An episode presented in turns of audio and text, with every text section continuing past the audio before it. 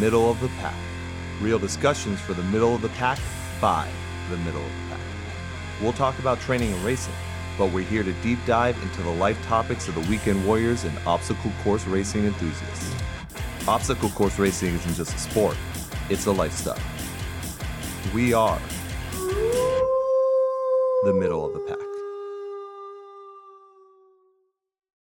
Hey everyone, and welcome to this week's episode of Middle of the Pack podcast. We are here at episode 10, and after taking another week off from our busy schedules, we are back with another topic, another new episode.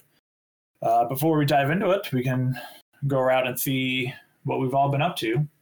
Derek, how you feeling, bud?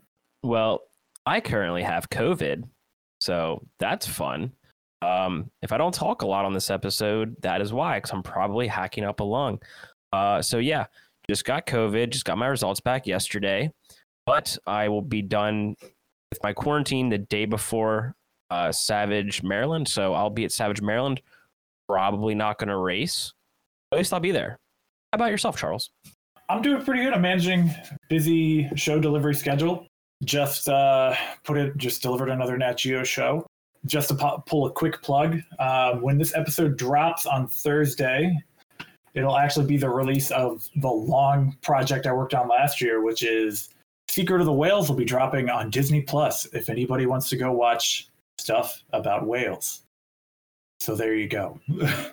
so that'll be coming out. But yeah, I'm just stuck in show onlining hell for the next several months until like July. So Megan, how things been for you? Eh, they've been okay really busy with work. Suddenly, everything's slowly starting to open up, and people are coming back to the gym in Boston. I also went out to Fit Challenge. Now it was last weekend. Um, kept my band. A lot of wicked fast people.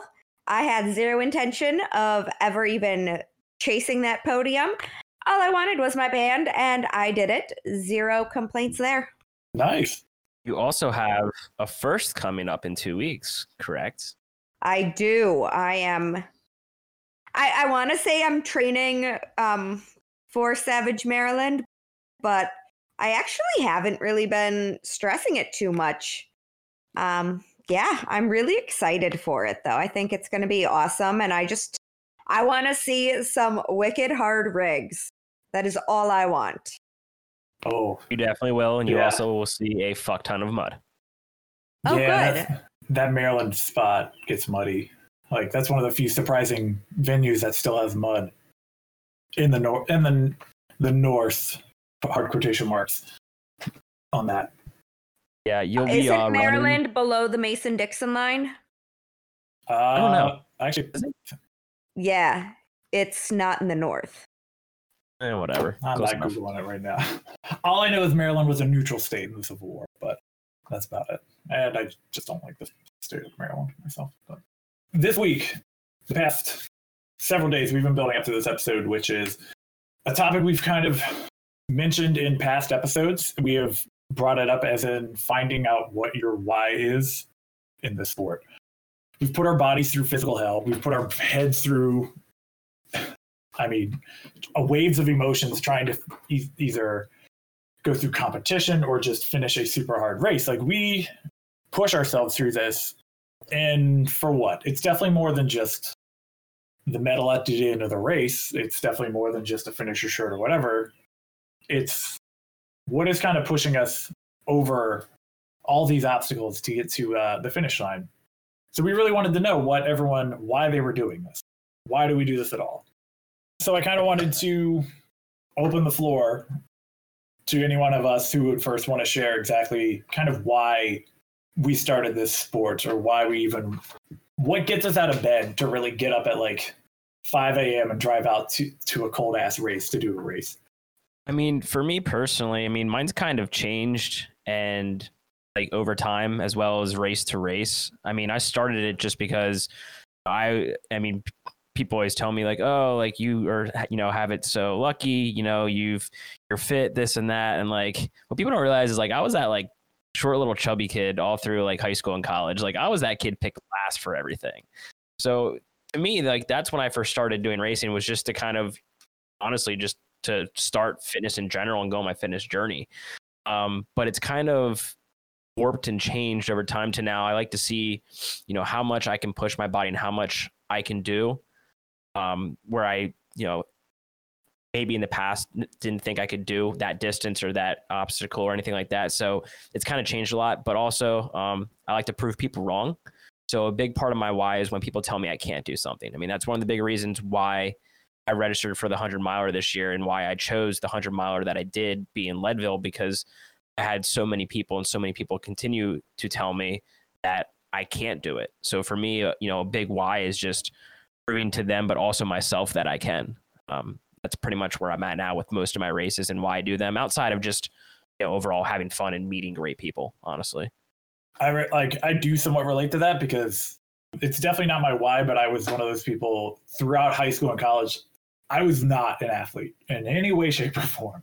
And so I kind of like after I dropping out of college, going back through, I eventually ended up losing weight and kind of found running and then OCR kind of became the challenge for that. But that definitely wasn't my why. It was just kind of like something of like I kind of found being an athlete through OCR but yeah, my why has kind of always changed as well. It's definitely gone through different phases that I've kind of worked throughout the sport.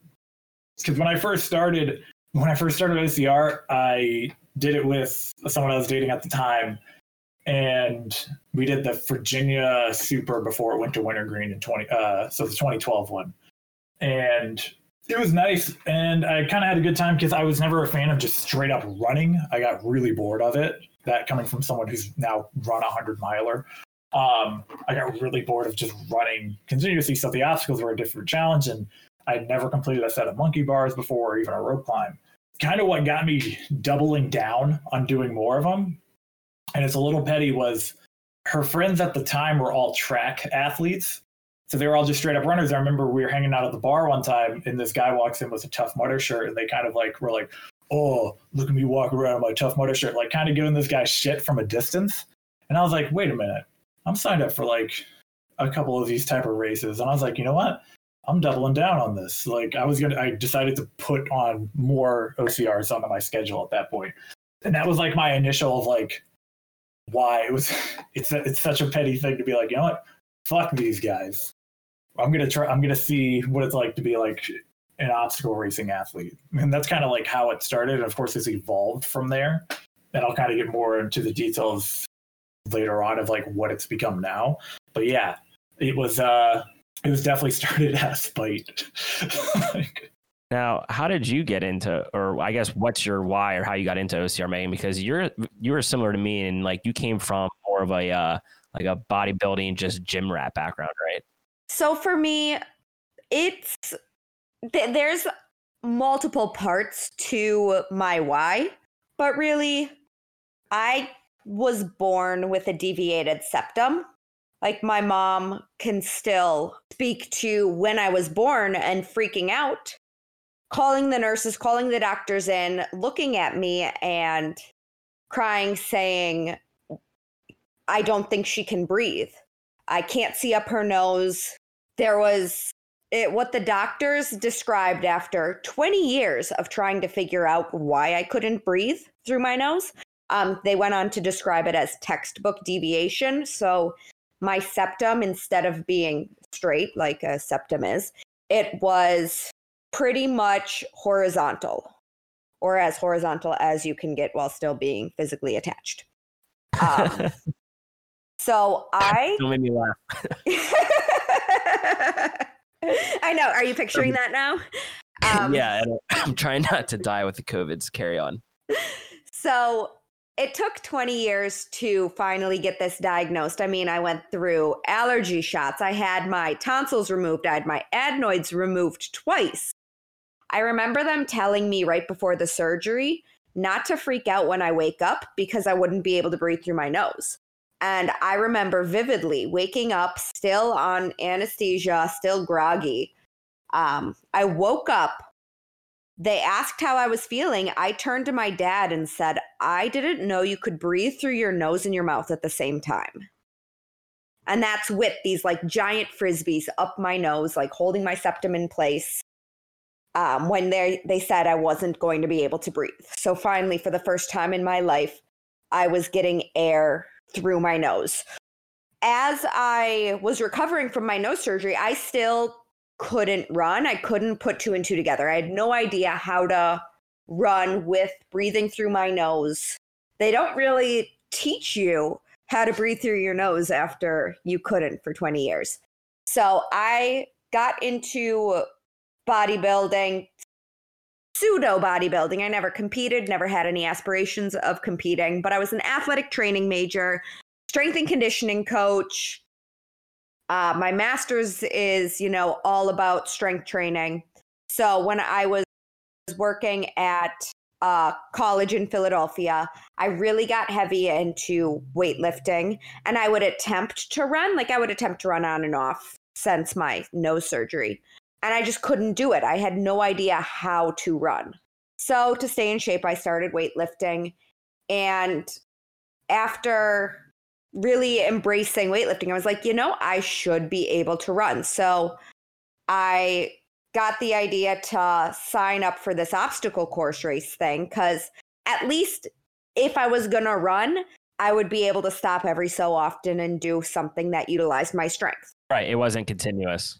Exactly. So, having been a gymnast all my life, or at least until I was 13 and then switched to cheerleading, um, all of the obstacle stuff came really easy for me. The strength stuff came really easy for me. I just had to get through the running. So I signed up for my first obstacle course race. I was still living in Philly at the time, but it was a race in downtown Boston. And I signed up for that one partially because of the Boston Marathon bombings. It was in 2013, just after the bombings. I wanted to go run with my sister, you know, pay homage to the city. But then a week before the race, I was at a concert. It was a Zac Brown band concert with a guy that I thought was a friend. He had ulterior motives, decided to pump me full of beer because, you know, tailgating, country music, yay. And when instead of me becoming little drunk girl who can't stand, I became defensive, angry girl who wasn't going to put up with a guy trying to put moves on me. He was really upset because I was texting another guy friend. And I ended up getting assaulted. Um, he threw me into the street in Camden, New Jersey. I got a concussion and had a race in Boston the very next week. So I ran my first obstacle course race with a concussion. And obstacle course racing then went from me just attempting to run to me kind of morphing into this strong woman who wasn't going to ever feel defenseless or helpless. I wasn't going to ever put myself in a position where I couldn't protect myself. So it was really more about overcoming and becoming this strong woman. I mean, that's a super powerful place to start with your racing, especially running a race right after an assault. It's probably a very powerful motivator. It's running with a concussion on top of that. Yeah, don't do it. Um, as an athletic trainer, I knew that I shouldn't do it. Um, I shouldn't have driven up to Boston either. Not my finest moment. Do as I say, not as I do. The athletic trainer in me says, don't drive a car with a concussion. Don't run a race with a concussion. Um, luckily, my sister did back out the very last second, and my dad, who did not train for it at all, did in fact jump in in her place. So we took it very, very easy. Um, I don't think you can say we ran at all during it, but it was definitely more about just overcoming everything that had happened. And how did it feel to get that first finish? I mean, for me, it was fine. I, I was more proud of my dad than anything else because I knew all along, like, the obstacles are no problem for me. I couldn't run. So it didn't really give me that overpowering wave of emotion like, oh my gosh, I can't believe I just did this because my goal was to run it and to push myself, but I couldn't because of the concussion. So I was more just proud of my dad for being able to do it. And he definitely had that overwhelming, I can't believe I just did this. Oh my gosh, I I want to do this more. It had inspired him to want to make a change in his life and potentially run more. But that was very short lived. I would say it's at least good though that like because you're I think unlike me and Derek, we haven't had a chance to run with our parents, so we haven't had to have that experience of like getting them out there doing it as much as I would like to have my parents run a race. They're in their 60s, they both have comorbidities, so they're not able to like. I, it would be risky even for them to do like a stadium or even just like one of our shorter sprints. Um, I mean, my dad was in his 50s. He's got a neck fusion. He's got he broke his elbow when he was in high school, so he can't even rotate his wrist. Like he's got he got his other elbow replaced. Like in no way, shape, or form should he have ever been able to do this. And he still stepped in and said, I am going to give this a try. And for that, like, I could not be more proud of him. Like, he has so many comorbidities that every single part of a race is probably contraindicated.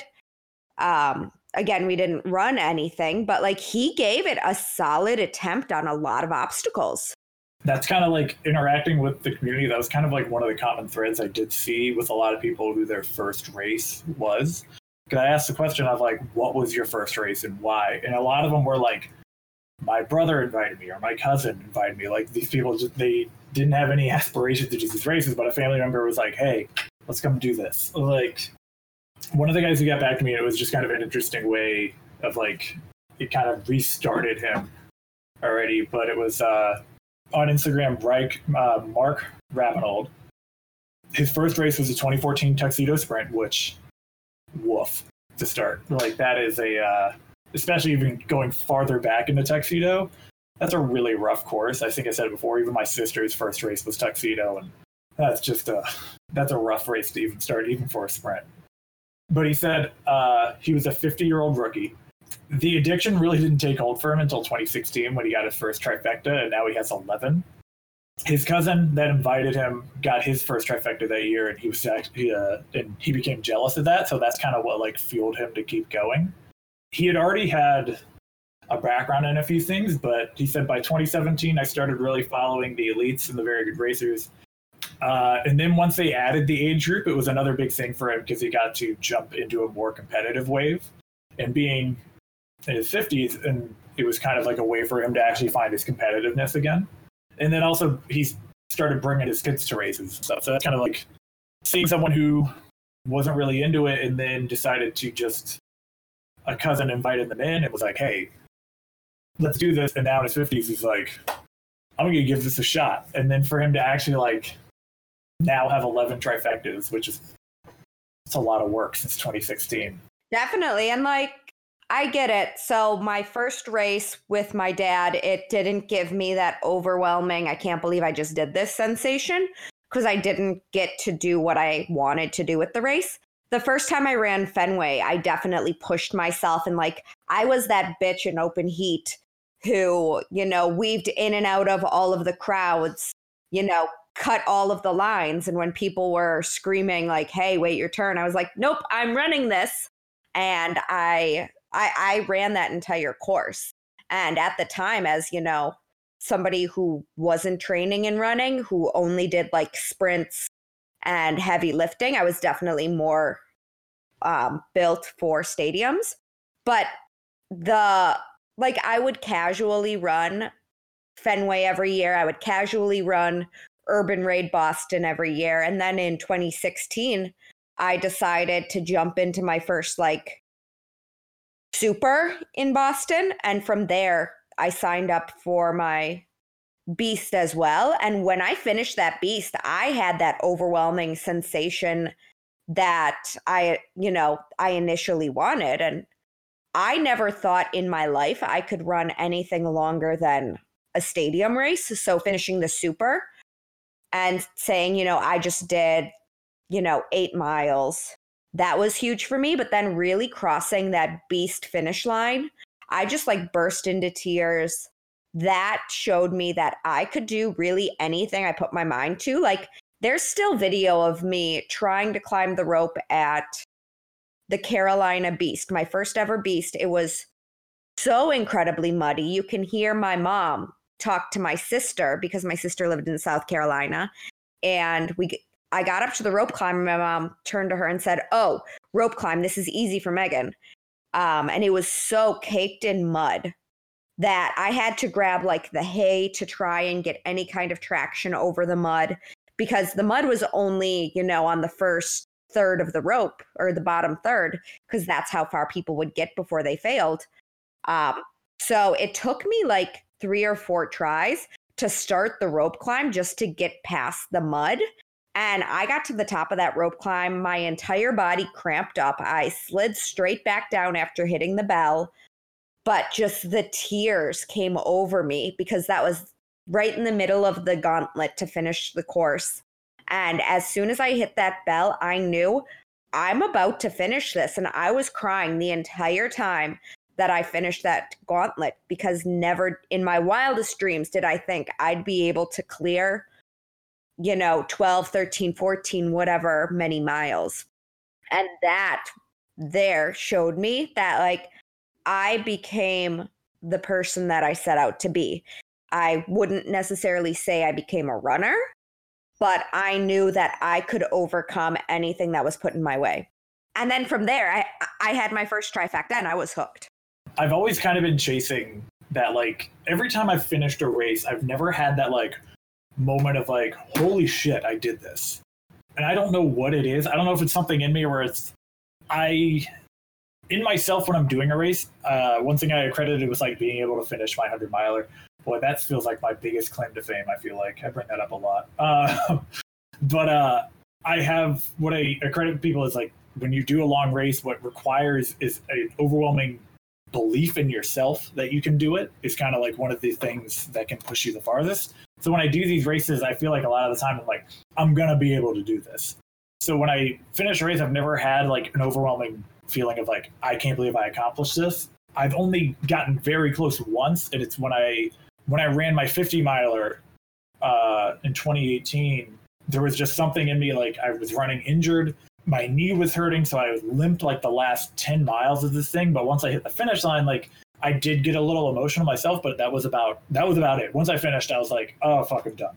Um, but like seeing the people who also they do these races and then once they get these finish and they just feel over accomplished, it's crazy to see like the type of thing it motivates them to do. Because one of the stories I got um, this past weekend, and I want to just real quick I think Miranda OCR Surf podiumed this past weekend. Yeah, that was Miranda okay. Kilpin- Miranda yeah. Kilpinski. She so, podiumed. She got second and first last yeah. weekend at um, Charlotte.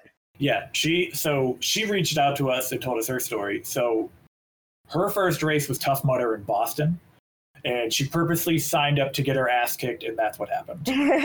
Which, uh, when she when she opened with that story, I was like, "Ooh, I want to know more." So like, after I was like, "So what was uh, the finish like?" And she's like, she felt like she found something that pushed her limits, in that she wasn't great at, but she loved it. Like she loved. Uh, she said, "I love a challenge, but I also felt like it was so fun." Swinging like a monkey and running through the mud. It fueled the fire for me to want to get into shape and take it to another level.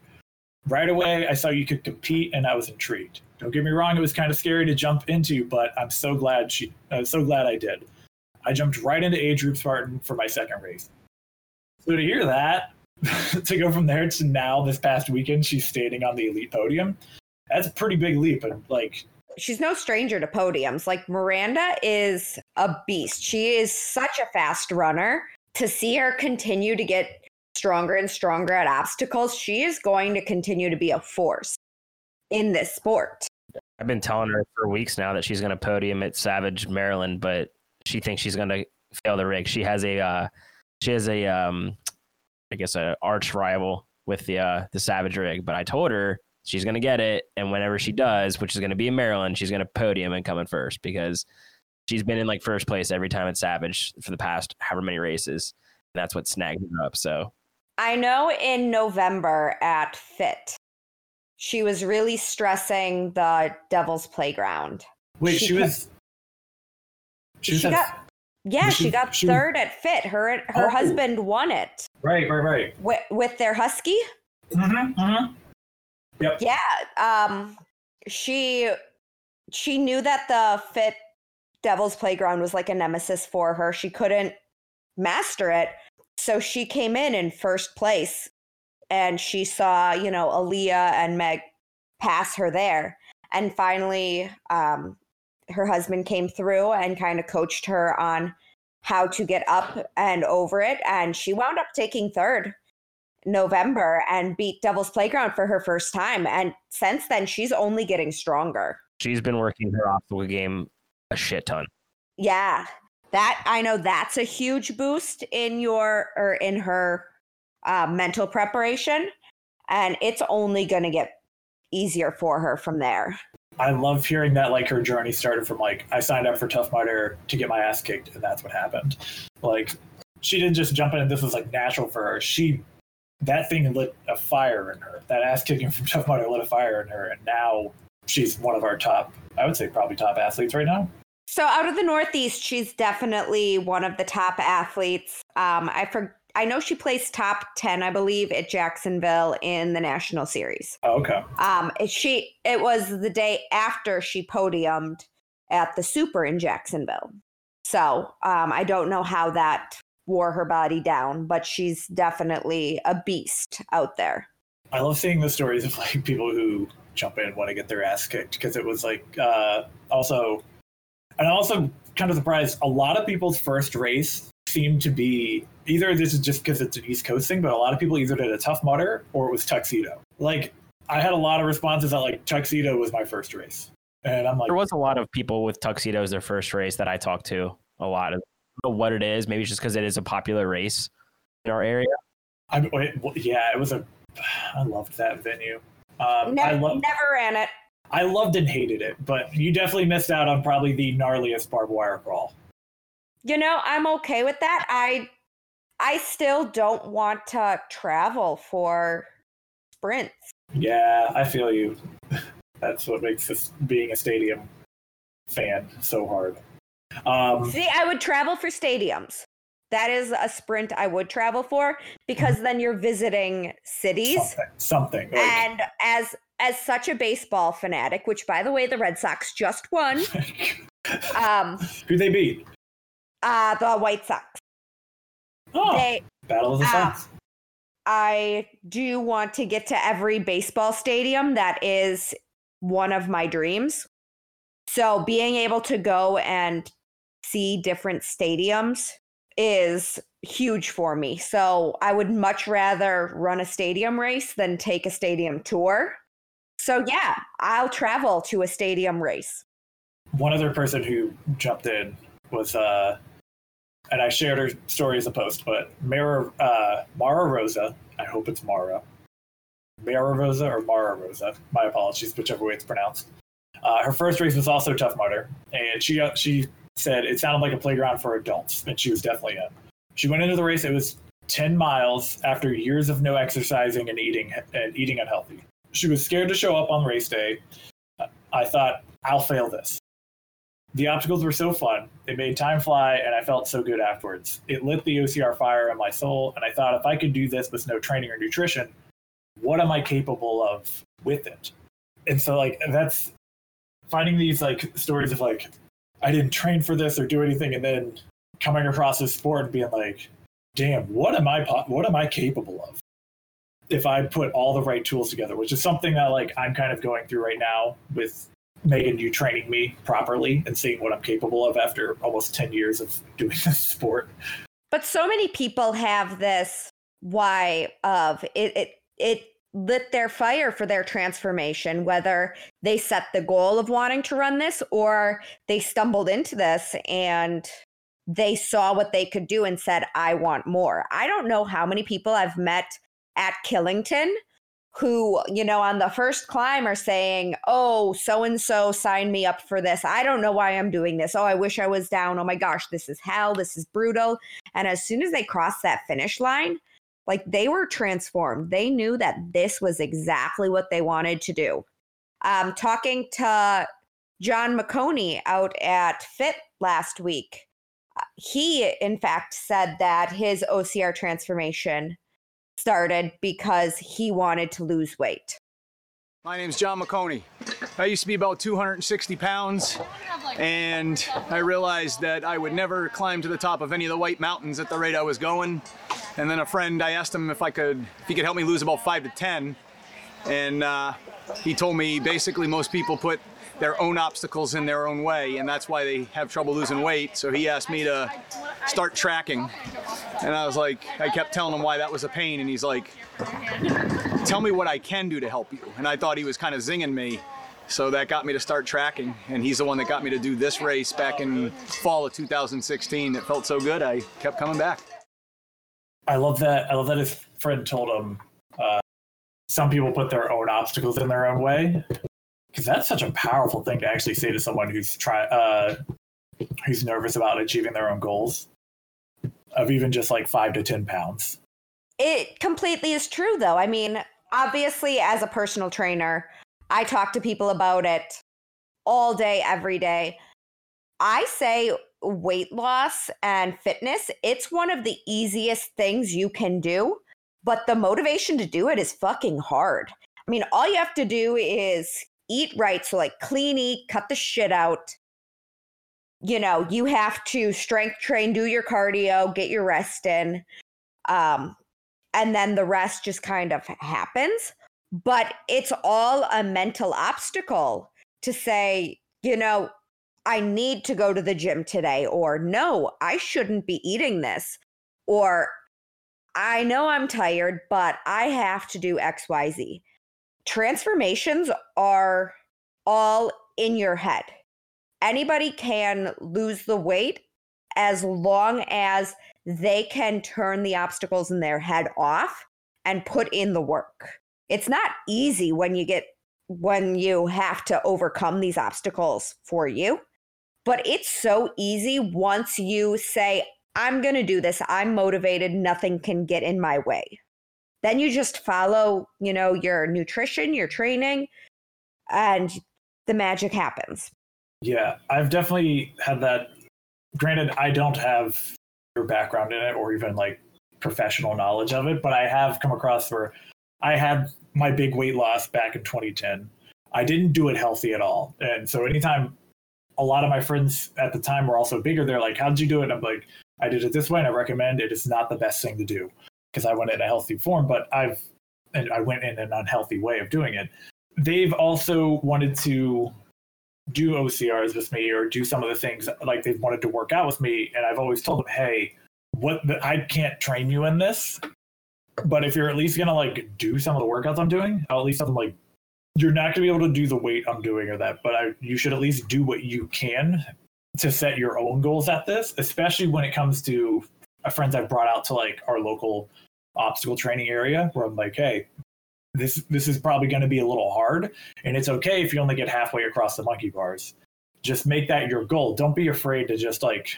I'm kind of telling them like, give yourself two goals: finish, but also have your realistic one in the middle, like where it's where it's like, hey, I want to finish these monkey bars, but if I get two thirds, that's a pretty big win. Yeah, um, it's it's really tough. And before anybody gives me shit for saying weight loss is easy, 100% did not say it as it is easy to do because you have all of these things that you need to overcome. Um, again, I talk to people about this all day, every day. My mentality as a personal trainer and as a coach is to make lasting lifestyle changes. I hate the word diet because so many people think diet means modifying what you're eating to hit specific whatever. So you need to cut out things and really change what you're eating. When in all reality, diet just means quite literally what you're eating. But then so many people think in order to lose weight or to train or whatever else, they need to go into the gym and they need to kick their ass. So they want to look at, you know, what all of the people are doing. If, you know, Ryan and Lindsay post their workouts, oh, well, I want to do that because that's what the pros are doing. And, you know, you have your Fitstagram influencers posting these workouts. You see people in the gym doing these crazy heavy weights and whatever else. And so many people think, oh, well, if I want to look like them, I need to do what they're doing. When in all reality, you are not going to create a lifestyle by pushing yourself so far out of your comfort zone. And Charles, this is where I agree with you. When you're stepping out on the course the first time, it's not, I'm going to go out and run a clean race. It's, I'm going to go out and beat this obstacle, or I'm going to go out and achieve this today. And that's probably why, for me, my first race wasn't that overwhelming and overpowerful for me personally. I was more happy for my dad. And that's because my biggest challenge with that race was going to be my running. Once I had a concussion, I knew I couldn't run. But when I meet a client, I tell them straight out, I'm not the kind of trainer that's going to sit here and kick your ass. You are not going to feel like I just destroyed you after every single workout. I'm going to find where your current comfort zone is at, and I'm going to push you just a little bit outside of it. I want your body to shake just a little bit. I tell them, I'm not going to teach a kindergartner algebra.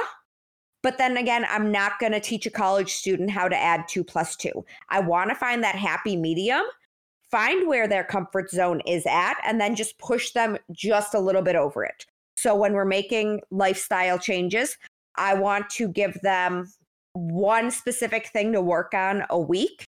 And that is how you're going to create those lasting changes. So, yes, when we come out to a course, I tell my clients, you're not going to beat every single obstacle in the first go. If you really struggle with the overhead obstacles, let's focus on one obstacle at a time. Let's worry about the rings on the multi rig, or let's get you through the first segment of Twister. If you're consistently beating the first segment of Twister, I'm not going to celebrate you beating the first segment of the Twister every single race. If I know you can do it, I am going to celebrate the next time when you ring that bell. I want to celebrate every success, but I'm not going to celebrate every time you are successful at one thing you've consistently been successful at. So, with all of these races, we really want people in this transformation realm to focus on overcoming one thing each time. And it doesn't always have to be just an obstacle, it could be the obstacles in their head. You know, one foot in front of the other, get up to the top of the death march, or, you know, carry that bucket for the first time. There are little things people battle, and we want to push them out of their comfort zone a little by little. And that's what's going to keep them coming back. And that is what's going to transform them in the long run. And each of one of those little goals is definitely just the driving force of like why they keep doing these obstacles. Like, so every time you beat something, it's like, all right, I got this. So what's next? Like, that becomes their driving force for why they're going to do I don't know why they feel like doing a quad or pentafecta in one year, or hit every small local race that we mentioned on our previous podcast episode. Um, go check out all those races. Um, Shameless plug. oh, Derek, you're alive. I mean, I'm slowly dying. I'm the sorry. next thing I was literally they were like stop down. Derek, are you alive? Because your video's down too. So I was like, I don't know if he's there. I actually just went took more meds. I'm good. I'm okay. Good. Um, Took a shot of whiskey. There you go. I wish I had whiskey right now. Oh man. So kind of to tie into just how we've finding people getting better at obstacles, like making you got to do your race with your dad. I got to do a race with my sister. So many of people have kind of been introduced to the sport through friends and family.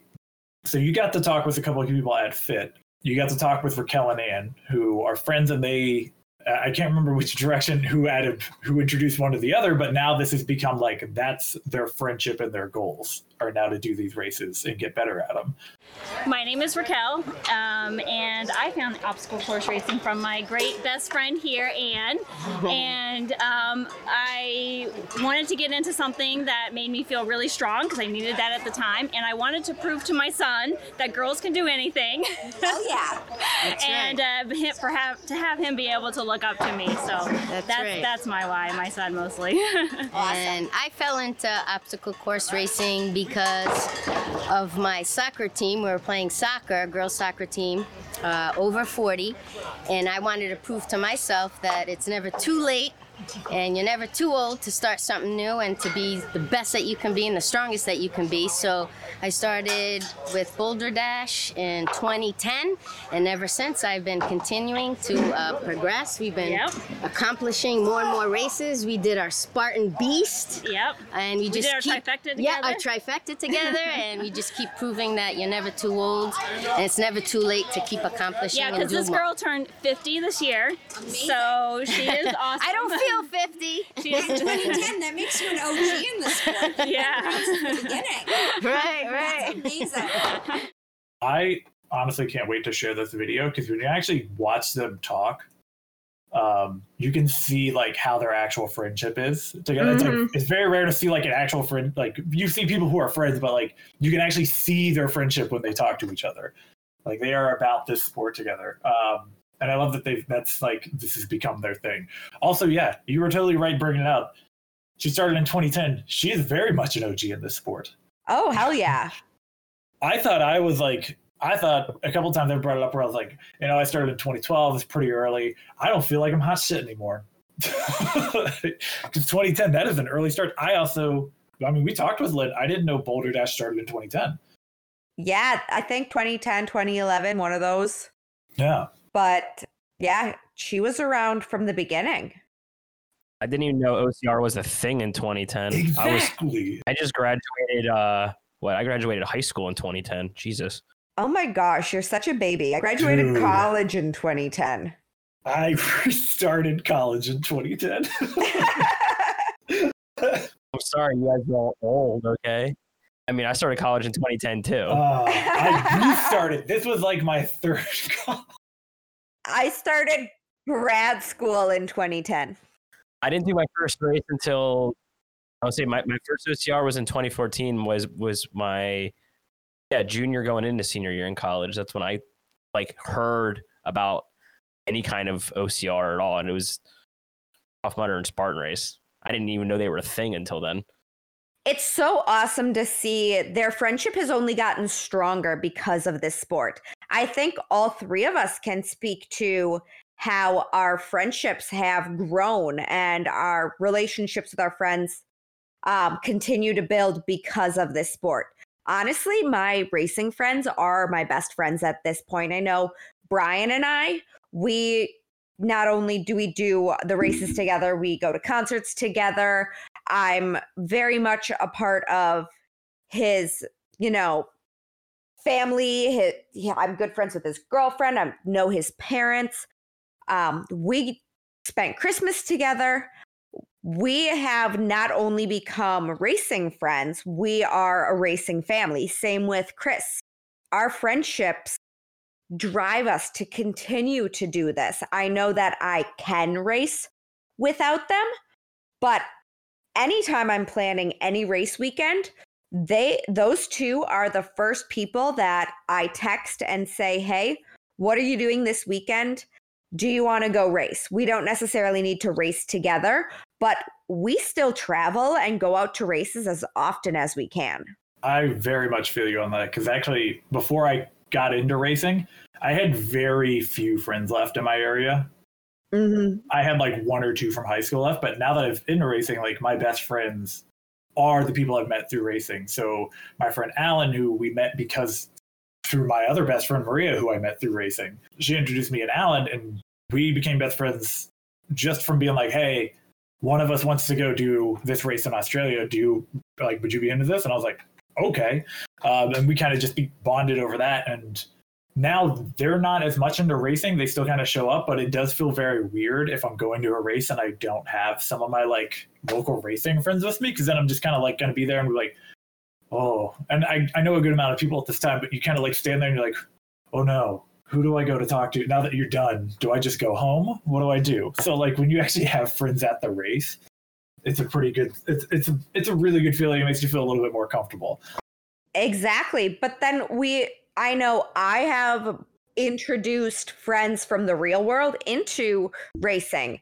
I introduced my friend Colleen to the sport. She ran Fenway in 2017.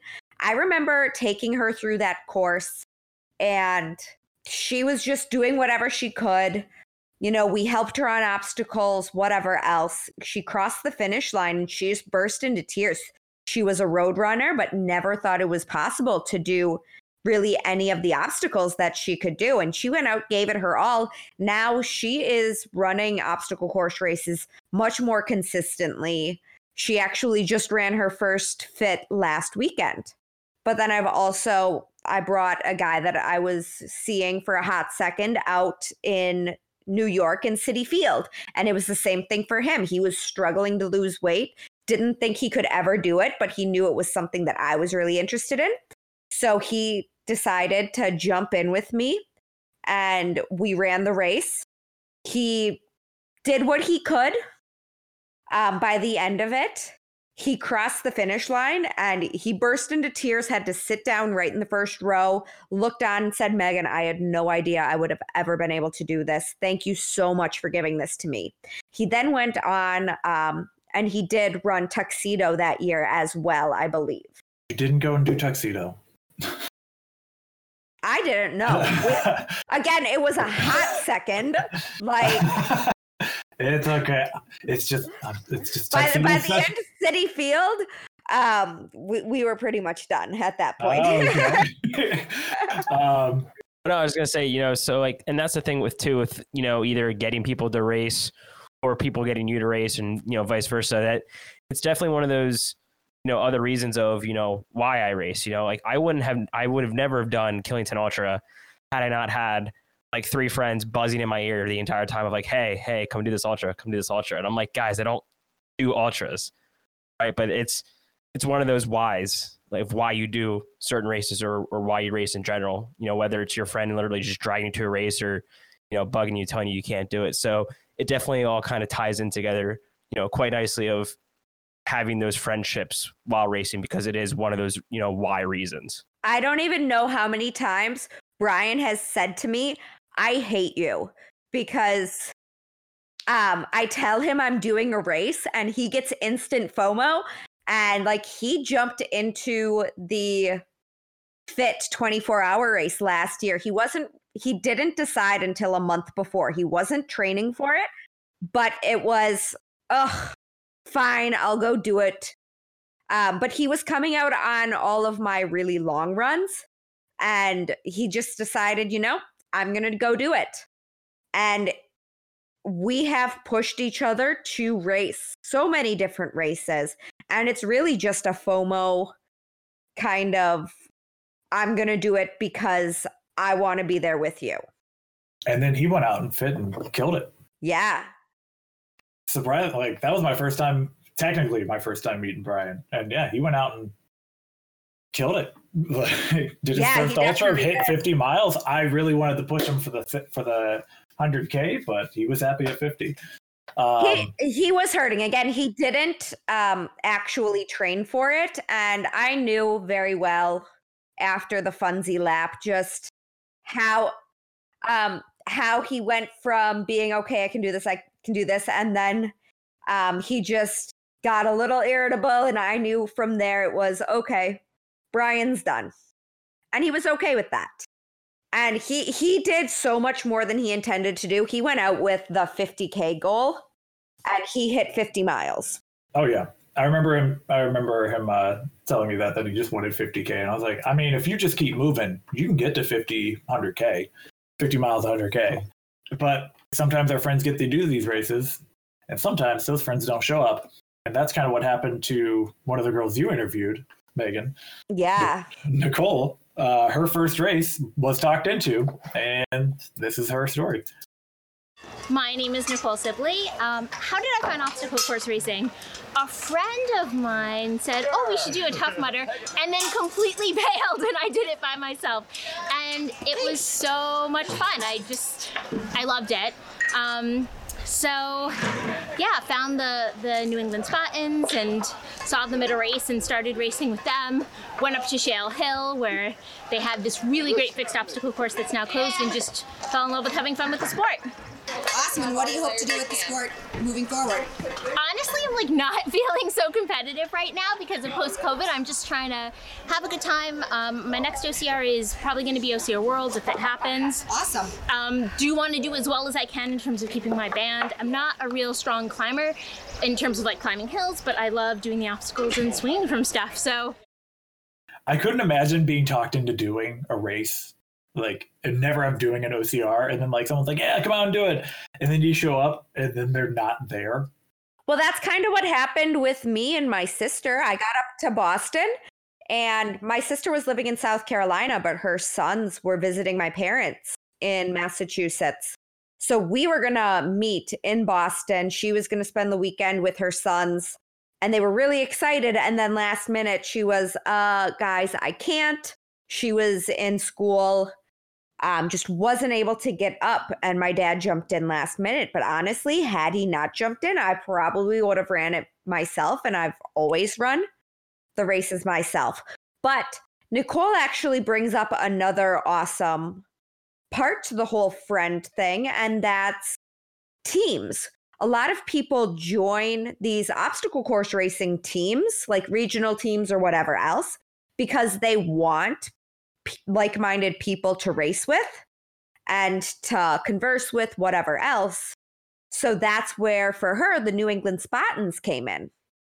Yeah, and like I think everyone every once in a while has always kind of been part of these groups, and then like once you get into like these actual dedicated teams, no offense to like Facebook groups, but like these actual groups of OCR teams, like you all within that you always have this like built-in network to be able to reach out make friends find ways to get to races kind of find people to stay with to have like cheaper housing.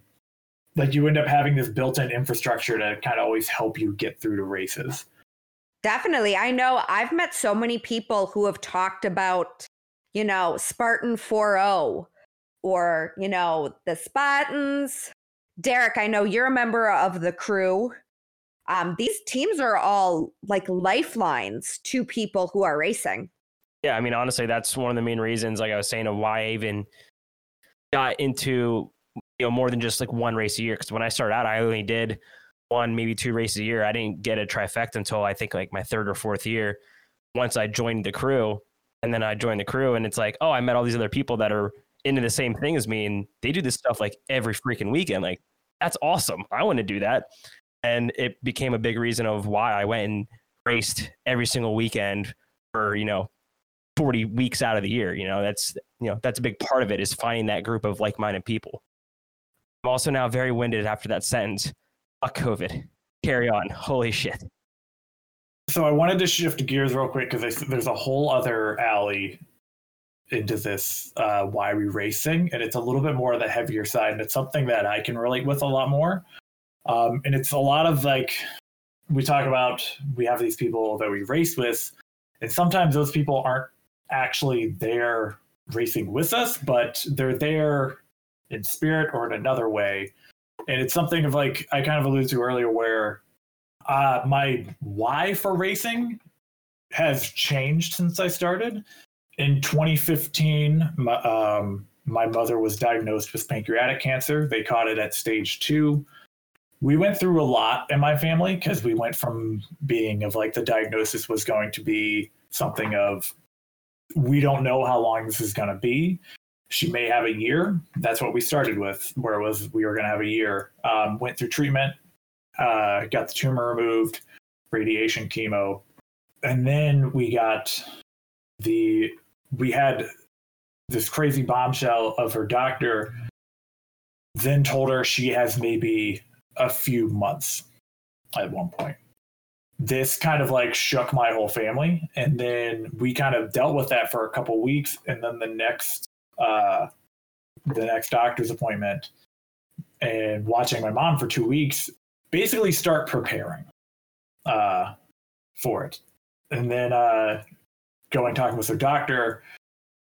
We don't know where that number came from, but that wasn't the case because that was in 2016 and now it's 2021.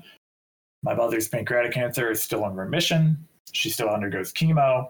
But what my why turned into was we kind of saw me morphing from being a competitive racer to having more of a meaning to it, which is when I do these races, I tend to lean towards the harder races now. Um, things where I can really push myself. And it's not so I can have a harder experience or really see what I'm capable of.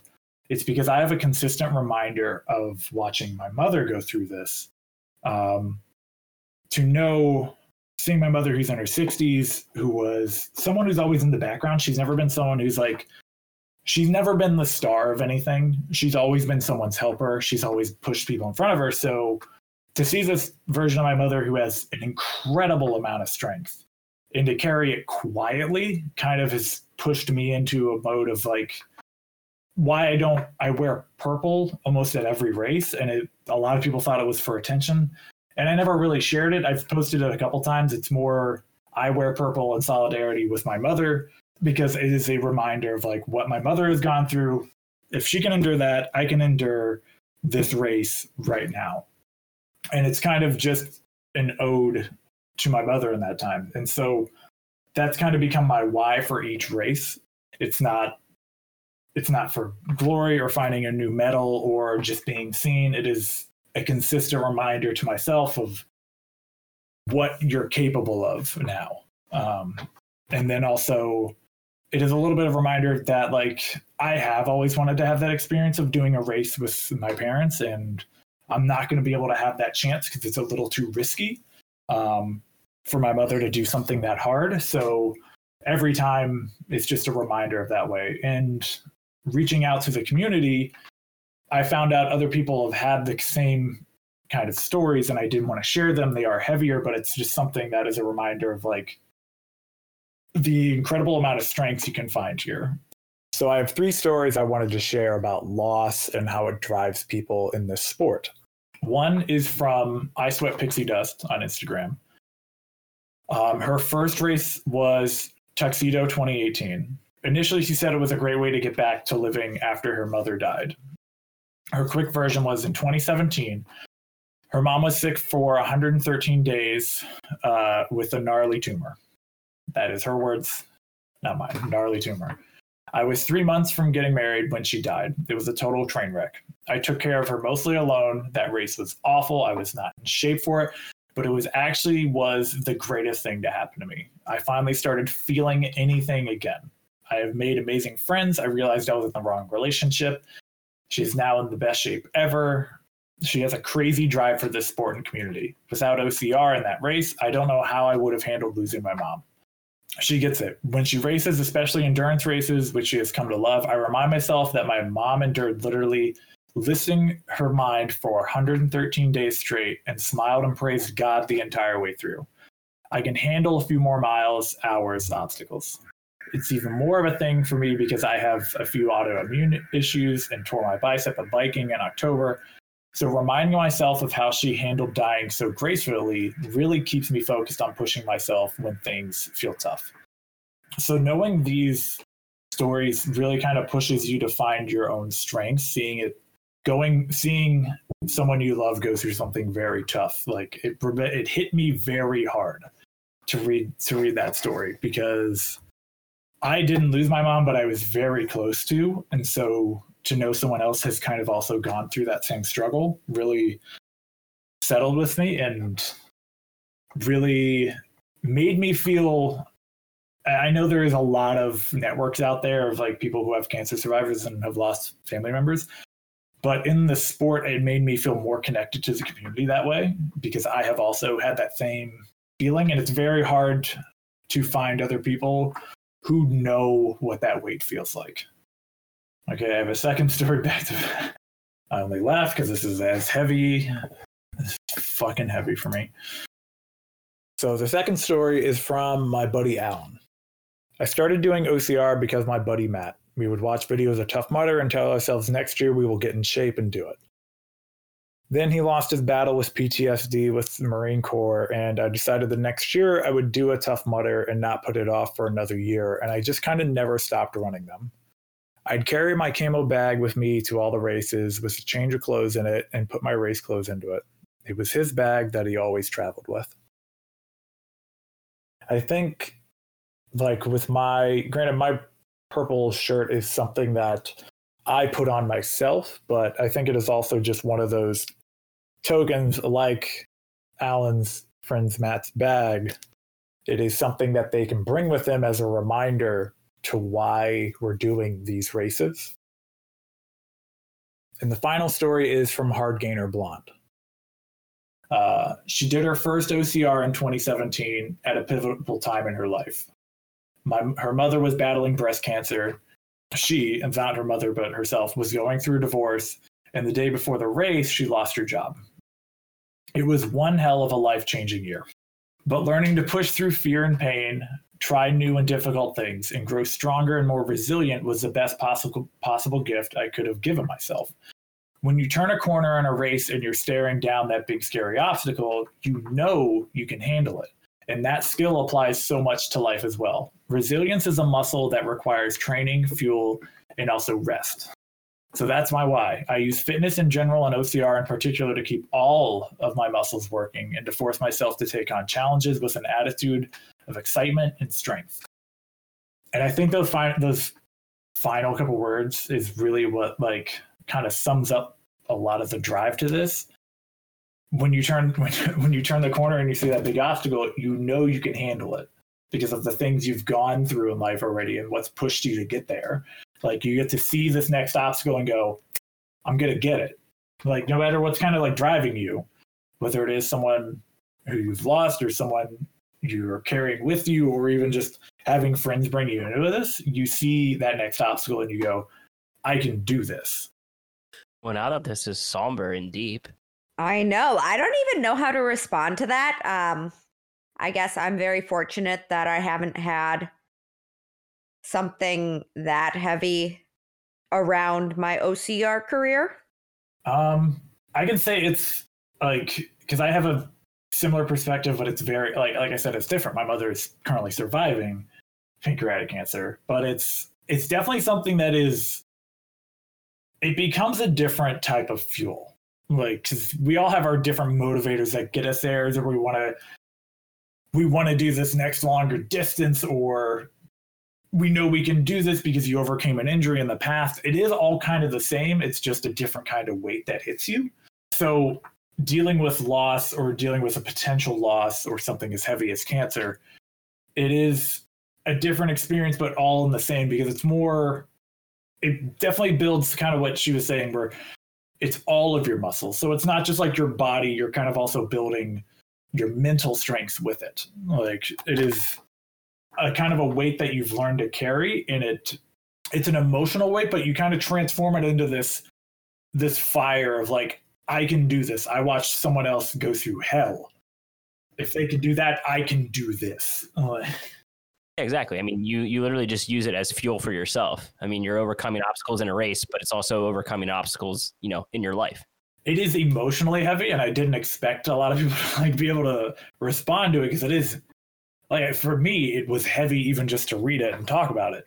So i know it is like a gear shifter in mood but it is definitely something of like you've kind of learned to deal with and you just hearing other people being able to also go through it if you're in kind of the same camp i am once you kind of hear someone else has done it it makes you feel a little bit more grounded and connected with the community because you're no longer standing alone knowing that like i've had to carry this weight. It's like other people do it too and we can be badasses while we do it I guess I'm just struggling to like respond to it because I don't want to ever feel like a shitty person for being like, oh, you went through all of this and this makes me think of how the sport has changed me. oh yeah Um, i understand that like I definitely do not have I, I have not had loss circled around this sport. I have been through a lot of rough shit in my life. Um, I don't really talk about a lot of the stuff that I've been through in my life. Um, but, and I'm still not going to talk about it. Don't worry. um, but finding this sport definitely gave me that mental spiritual transformation and i think anybody who has been through a, some like really rough times they don't know how to really cope with a lot and that is definitely something i've been through. Um for probably my entire young adult life i was struggling in my identity. I grew up in a family where we were all girls and you know coming from wisconsin we were told oh you know you're gonna get married have babies. My mom said she you know was done having kids at the age of 30 but then accidentally got pregnant with my sister. Um, but you know biological clock and you have to fit these social cues. Um, you know, my mom always said, never come home with your, you know, with Kool Aid hair and don't ever get tattoos, don't get piercings. And um, that worked real well for you, didn't it, Megan? I, I know. I was, I was just about to say I'm not laughing at that. I'm only laughing because in context. yeah. Green hair and tattoos. At least it's not Kool Aid colored. I mean, um, but um, I I had a there was a horrific life event that I went through when I was 15, and um, I never coped with it, and then I didn't know how to find myself having been through this. And I, again, I went through a couple of other really shitty events in my life that um, I felt like I was forever alone. Um, I loved, you know, hard rock, metal music, but in my family, I'm supposed to be a girly girl, so I couldn't listen to, you know, metal music, couldn't watch wrestling. Um, all of this stuff, it, it was just against the norms. So when I found obstacle course racing, I felt like I finally had that therapy I needed where I could be myself. I mean, I've forever said that obstacle course racing is this club of just misfits who don't know where they fit in. Um, I have met more people who are similar to me than I had ever found anywhere else in life. And for once, I felt like I didn't need to try to fit in. I didn't need to listen to music that I don't like or, you know, sit and have boring conversations about things I don't care about. I don't need to make small talk. For once, I could talk to people and they understood me. I didn't need to hide in, you know, the shadows. Um, I I'm uh outgoing introvert, but finally like obstacle course racing is allowing me to become an extrovert because for once people actually understand me and I can be myself. And I have, you know, so many friends now that love me unapologetically for who I am and I don't have to put on a you know persona or whatever else. As soon as I finished my first trifecta, literally the next week I dyed my hair green and the week after I got my tattoo and I felt like this is who I've always wanted to become. Like that's kind of uh I have always warned people against and when they jump into OCR I'm like don't let this become all encompassing but there is a section of the sport where it does allow you to become what you've kind of always wanted to be um, even if it is like finding your own identity or just like we've said, finding that strength within yourself to actually just be kind of like the strong person you either always envisioned yourself to being. I've honestly never been happier. I just feel like I actually have a purpose and a, a direction in life. Um, and I didn't have to really what's the word I'm looking for? I didn't have to just really try to become something that I'm not. I You didn't have to sacrifice your originality. Exactly. I mean, yeah, there were a lot of struggles, and we hit on it during our um, family and friends episode. And there were there were years where my mom would say, "Haven't you gotten that out of your system?" And I mean, I still get asked questions by my parents about, "Don't you ever want to date?" And are do you ever want to put down roots? Do you even want a family? And um, for once, that and finally they're understanding that I needed to find myself and be happy in myself. And I attract people who are like minded and just match my energy, match my goals now because I'm finally comfortable in who I am. And again, like I'm pretty sure it was Justin Manning who said it that greatness finds greatness. People who share similar interests um, and similar mindset, they're always going to find each other. And this sport has given me the life that I wanted. And it's only because I finally found myself. So we've kind of talked about through this of like how this sport has kind of always bettered us, like through us achieving our own goals and our obstacles, what's driving us to do this.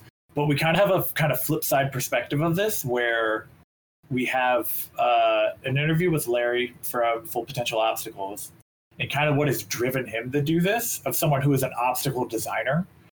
And I kind of wanted to highlight exactly what he has to say about this because he's a really interesting take on it himself. I got into full potential obstacles. Uh, uh, just it's it's in the name. I want I want to see people's full potential. Like I seen, I, I was out there. I just got into OCR. I've seen what obstacles were out there.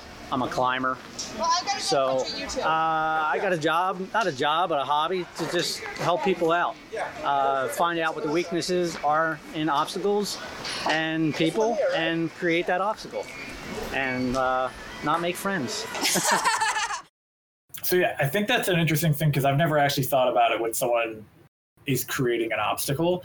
Like I've always kind of thought when like these guys are designing stuff, it's like I just want to make things that are really hard and people can't complete. Like that's kind of the only mindset I've ever had for people who design obstacles. But to hear Larry be like, I wanted to create obstacles that would challenge people and kind of push them to get in, like to get better. I think that's a super interesting take from the other side of not just being us being racers, but like the people who actually design this stuff. But it definitely also leads into the people in this sport. And I know all three of us are at that point now where we started because we wanted to change something about ourselves. We wanted to try something, you know, overcome some things, see how we do. And now we've been here for years and we just want to continue to get better. I mean, it's one of the things that we say to people once they've ran Spartan for so long. Okay, well, either you want to stay in that comfort zone of only Spartan, you know, the obstacles aren't really changing all that much, or you can step outside of your comfort zone and you can keep racing different races. Um, I'm actually making a post tomorrow about um, one of the things I love in this sport, and that's the uncertainty. And not we're not training specifically for an obstacle or specifically for a race. We are training to overcome whatever is in our way. So there are definitely people because we're we the three of us are some of them who are continue to be in this sport and part of our why is to continue to challenge ourselves to better ourselves and in fact out at fit i did talk to nick eichhorn and he has one of those perspectives as well. Hi, I'm Nick. Um, started obstacle course racing to saw it, saw it on the internet, signed up, wanted to challenge myself, progress, just better, better. My why is bettering myself, compare myself to myself, and not try and look at others and be better than the person I was at the previous race, or the previous month, or the previous year. constant improvement, basically, what it comes down to it's also interesting to see that perspective from Nick because Nick is someone currently now who is killing it. Well, right now he's injured, but yes. Well, true. But like based on like from the 2019, like our first, last full season, like Nick was killing it, and he was getting in incredible shape and just what his back-to-back NORAM races, like 3K and 15K, like just absolute, absolutely destroying it. Um, oh, he was crushing it. So he is like now now that he's on the mend, it is going to be interesting to see like how hard he pushes himself once he's fully able to go. Because I know he is a uh, he is a force, and he is one of those guys who doesn't just sit in the age group. He'll step into the elite waves as well. Oh yeah, he was um, destroying the age groups, so he finally did jump into elites. I'm really excited to see what he does as he continues to come back. Oh yeah. I know for me, while I say, you know, I do want to continue to get better and everything else, a big part of my why is to have fun. So as we're talking about like getting better and I know I'm competitive, one thing I always told myself was if the competition becomes more important than having fun, I didn't want to do it anymore. And even stepping into fit last weekend, I looked at everybody at the start line. I said, you know, there's no way I'm podiuming. And I say that at every race. Um, I don't even force myself to go there because I put so much pressure on myself to do well that if I'm telling myself I need to win or I need to chase down a podium, then I'm not having fun. And um, I think there there are a good amount of people that are looking to get better. They want to win, but ultimately, we all just want to continue to have fun. Do girls just want to have fun? That's all I ever want. I'm sorry. I, I can contribute very little to this whole thing without feeling like I'm dying. So I got to throw in those comments when I can. Carry on. Yeah, it's definitely become like if I one thing I've always told myself when I'm doing something, especially as a hobby, like if it starts feeling like work, then I'm not going to want to do it anymore. So I've definitely been very cautious of that with obstacle racing because I'm kind of glad I had we had 2020 the way it was because it gave me a break. I had been running OCR since 2012, and like I just did it nonstop. I'd run, I'd run almost every kind of race, and I was just kind of like, boy, I need a break. And well, we were given one. Um, and now that that's kind of coming past, I've reignited the self myself, and I'm like, I'm ready to really see what I can do. And but I also, in process of getting better I have had more fun doing like working out and I've only had one OCR so far and I had a lot of fun doing it. So like I'm just really excited for our upcoming races and now actually being able to go out and have fun and compete at the same time. With the amount of feedback we got from this, it's a little difficult for us to hit on every single one, like and have them be relatable in a way to us or even talk about it. But we did at least want to give them their time for these people to tell their why because they're all from different perspectives. We wanted to play this quick montage of just people's why that we when Megan went out to Fit Challenge and interviewed them. So we wanted to give them their time, and these are their whys. How you doing? My name is Steve Bacon. Um, here doing the Fit Challenge obstacle course race today. Got into obstacle course racing a few years ago, uh, Boulder Dash down in Exeter where I live, um, and then just started learning more about the other races and what's going on, and Fit Challenge and Spartan. Um, I'm also the founder of Rhode Island Obstacle Course Racers, which is a group of about 350 of the most rabid racers, and everybody just makes friends and connects, and seeing each other at races just makes things all the more fun, and that's what it's all about for me, just getting out there and having fun. I'm Steve Nelson. I'm the owner of Prospect Acres Obstacle Course and we're here to one promote teamwork. Team is always spelt with an E, not an I. And we're here to have fun and support Rob's great course. Okay. My name is Ryan Baxter. Uh, I'm actually a health coach on the side of RJB Health Coaching. Uh, and yeah, I got into obstacle course racing just for something to do, and I found this awesome community and uh, people like Steve and all the other people out here. And uh, yeah, just come out here and have fun and inspire others to stay fit and healthy. We got 15 of us out here having fun. We'll be here all day. Ron Valancourt. Uh, my why is just the adrenaline kick. It's an adrenaline rush for me, and I love it. And the challenge, 100% complete, is what I strive for every race. Awesome. And how did you find your first race? Uh, it was actually actually probably Spartan up at Killington. The first race was a sprint, and fell in love with it then. Just like everybody else, got addicted. My name is Denny Parker. I run OCR partly because he introduced me to it and because I want to see what I'm capable of. What do you hope to do with OCR? Build strength and then eventually, uh, what's it called? Well, yeah, move into age group. Move into age group. and no, what is it called? The Ironman. I want to be able to do an Ironman in the future. My name is Eric Lau. Got into obstacle course racing about three years ago now. Um, some friends pulled me in, and uh, I've stayed with it. I love challenging myself, um, keeping me in shape, and, and best of all, I lo- love the community. Definitely love the community. Um, so there's some good opportunities. I'm a part of uh, OCR Gives Back. Um, so we actually do mission trips where we bring obstacle course races to underprivileged kids in other countries or all around the world. I, I go to Mexico. Um, hopefully, we are able to get the go ahead to go next year. So. Hi everyone, my name is Lindsay. I'm the current Miss Massachusetts and I am a Ninja Warrior competitor and obstacle course racer. Hi, I'm Kyle. I'm also a Ninja Warrior competitor and obstacle course racer. I began racing way back when, but I feel like the reason why I've really stayed in the sport is this mentality that you get throughout obstacle course racing. When you're tackling something like a destroyer on the course, I feel like that mentality really relates to things that you do at home when you're tackling something like overcoming an injury or maybe a difficult situation that you're facing in work.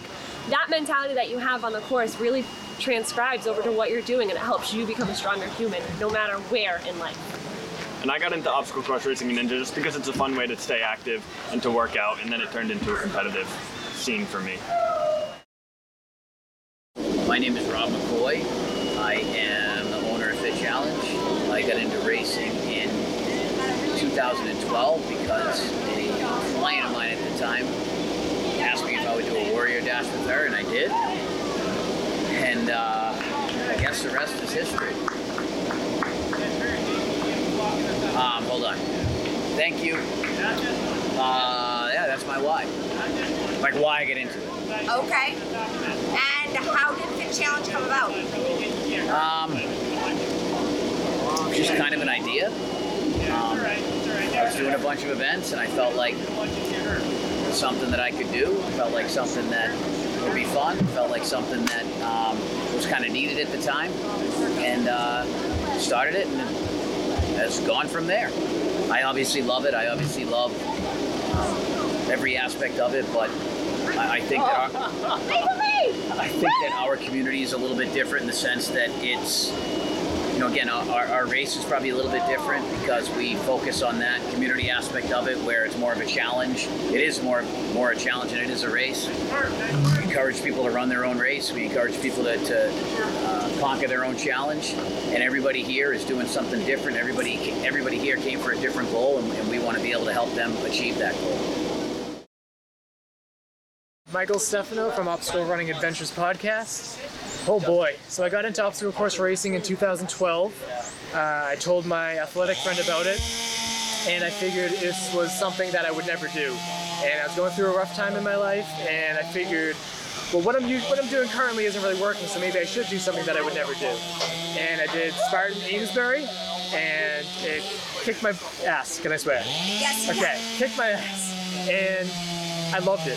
I, I ever since the first obstacle, it was just like muddy trenches. I got all muddy, and it sounds weird to say, but something like primal activated my brain, and I'm like, I love this. And over the years, just the, the bonding with, with nature and exploring and having adventures. I'm not someone that goes for really great times. I just like to have a good time and just get a big group together, go across finish lines. And so I started the team in 2013, and we did that until like 2017, where we would just travel all over. We went to the Spartan Cruise in Bahamas, and we just had an awesome time with awesome people. Made some really great friends, and I transitioned to the podcast, and that's really been my big niche. I want to help the sport in any way I can. And it's not going to be being elite. It's not going to be in like getting team together. It's going to be in doing podcasts. So in 20, geez, 2017, I think I started the podcast. And I just wanted it to be almost like a time capsule where I can look back and be like, oh, remember that time when we did that crazy race? You can listen to it again. And that stuff like is evergreen. And then I figured I needed to push myself further out of my comfort zone and elite and interview elites. And what I did is I went to Citi Field after sleeping for two hours because I was in a wedding in New Jersey, and I'm like, yeah, let's do it. So I was partially hungover getting there, and just uh, interviewing Brakken, Kent, and Isaiah Vidal were the first three people I interviewed. Super nervous, and over time you realize these people are absolutely incredible. But they're just regular people, and it just made me appreciate the sport even more. So, if I could do anything with my podcast, and this is my why, is to spread the sport, spread the joy of the sport. If you're overweight, come out, try an OCR, do the best you can. If you want to be elite, all right, like connect with these elites. You can do better. Just challenge yourself, get out there, have fun, and uh, yeah, I just I love the sport. It's done so much for me, and I just want to do, you know, so much for it back. So it's a great sport, and if you're not doing it, you should. So I think one quick way to sum this whole episode up is something that's very obvious, which is everyone has a different why, but they all kind of boil down to the same thing. It is exactly what fuels us to continue doing, going into the next distance race, find beating the next obstacle, pushing ourselves to either get back into the sport or get better at the sport. It's all everything's going to be a different reason why, but they all are the same driving force and fire that kind of pushes us to the next level. So I wanted to thank everyone who's kind of contributed to this because some of these were really amazing to read. Some of these were really fun to actually hear them like, this is what people got there. Like, I had never heard a story of someone being told to sign up for a race, like Nicole, her friend told her, and then did sign up. Then also just me being able to relate to other people who have also gone through the same things. Everyone's why is unique and special in its own way. So I'm kind of glad we got to share these communities, and we hope after people hearing these episodes, I would still love to be able to share people's why even afterwards. So if you have a story you wanted to you wanted to share with us, definitely send it to us, email, Instagram message. Either way, I would love to spotlight it because each of them are special to the community, and someone else out there will be able to see it and go, "Wow, this is exactly like what pushes me," and I'm really happy to see like someone else is kind of in the same camp. Definitely. At the end of the day, other people's stories can be motivating. Hearing what draws them out to a race can help to pull somebody else there. So, regardless of what your why is, you could be the determining factor between somebody else deciding whether or not they wanted to get out on the course. Hearing your story could pull somebody off the couch and out onto that race course. I know with all these stories, it is probably building a burning fire within our co-host Derek to get better from COVID and to go out there and kick some uh, kick some ass at races once he's fully healthy. Yeah, I'm just trying to breathe right now. So that's the goal is to be able to breathe again and be able to actually walk. I mean, I'm just trying to walk my dog without getting winded. That's that's the only goal right now. I Again, thank you all to the community who contributed your stories. This has been an episode we were building for a couple weeks. I didn't know the feedback I'd get, and it kind of came all in waves, and it was really great to hear from everyone. We're going to continue sharing as we build up to the release of this episode people's stories, their interviews on their posts. Thank you to everybody out at Fit who I talked to. Guys, the more we go out to races, the more we want to continue to collect your feedback. So every week we're going to have a different topic and we just want to get your input. So if you see us and you want to say something on the podcast, flag us down. We will be looking for everybody to come and talk with us. Yeah, we will be at Savage Race in a couple weeks. Look for us after we finish, and we'll probably have our cameras or our uh, our mobile recording studio, aka the phone and my podcast mic, to uh, get some feedback on whichever our topic is at, or if you just have a story you wanted to share, I'd love to hear it. So, our plug section. Megan, where can they find you? I am Meggie B on Instagram. I am also the OCR trainer on Instagram, Facebook, and YouTube. I also have my website, theocrtrainer.com, where I do my um, online coaching. They can find me quarantined in my house on my couch. Oh, oh, you mean on my social media accounts? yeah. Um, you can. Jesus Christ. All right, you can find me. You can find me on uh, Instagram at uh, obstacle underscore activist, uh, on Facebook, which is Derek Rozansky, and on YouTube, which is obstacle activist. Um, and you can find me on Instagram at sabretooth underscore OCR. That is S A B R E T O O T H underscore OCR.